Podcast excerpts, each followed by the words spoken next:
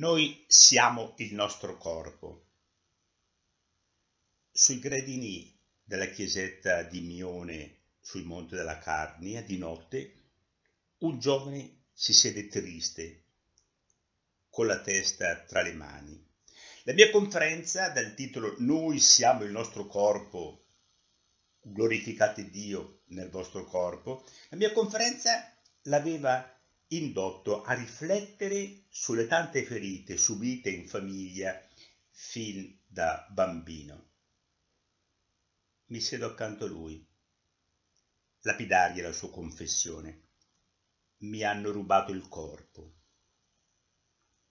Gli sussurro, te lo restituisce migliorato Cristo partendo dalla messa io quando consacro dico, è il mio corpo per voi, per tutti, il mio corpo per te, è il mio corpo per te.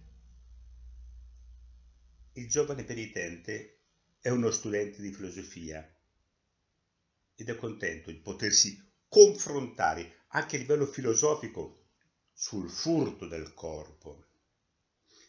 Il furto del corpo ha radici lontane. In campo filosofico Platone quattro secoli prima di Cristo, aveva detto il corpo è il carcere dell'anima.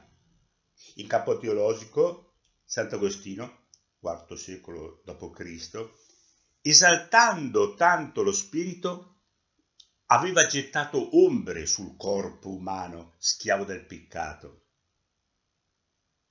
E poi la storia si è sviluppata, fluttuando fra tante contraddizioni, corpo, idolo e carcere, splendore del divino ed esca di seduzione, esplosione di bellezza e scrigno di morte.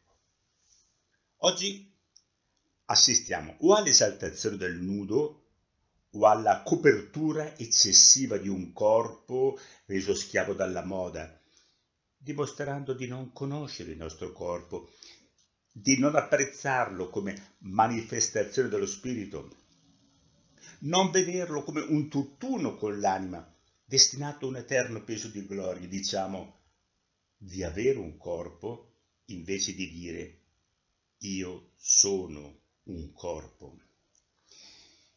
E penso che per definizione il corpo potrebbe essere giudicato una intima relazione tra materia e spirito, relazione tra umano e divino, tra tempo ed eternità.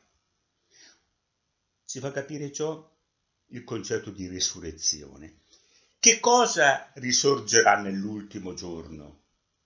Ce l'ha insegnato Cristo. Risorgerà la relazione d'amore. Lui ha detto, il bicchiere d'acqua fresca che voi date all'assetato l'avete dato a me. Questo è il mio corpo questo è il mio corpo. Quel bicchiere di acqua fresca risorgerà, vivrà eterno quando io busserò alla porta del paradiso. Chi scopre la bellezza di essere il proprio corpo, cioè un tutt'uno con lo spirito, riesce a prendere in mano se stesso e trova il mezzo di salvarsi attraverso la bellezza l'arte, la danza, bellezza, splendore di verità, arte, rappresentazione dell'invisibile, danza, imitazione di Dio che si è fatto uomo, carne, corpo, per danzare con noi, come nei giorni di festa. E tutto ciò è mirabilmente riassunto e vissuto nella Eucaristia nel dono che Cristo fa di se stesso a noi perché ci riappropriamo del nostro corpo, per fare nostro il suo corpo, noi, corpo di Cristo, di Dio.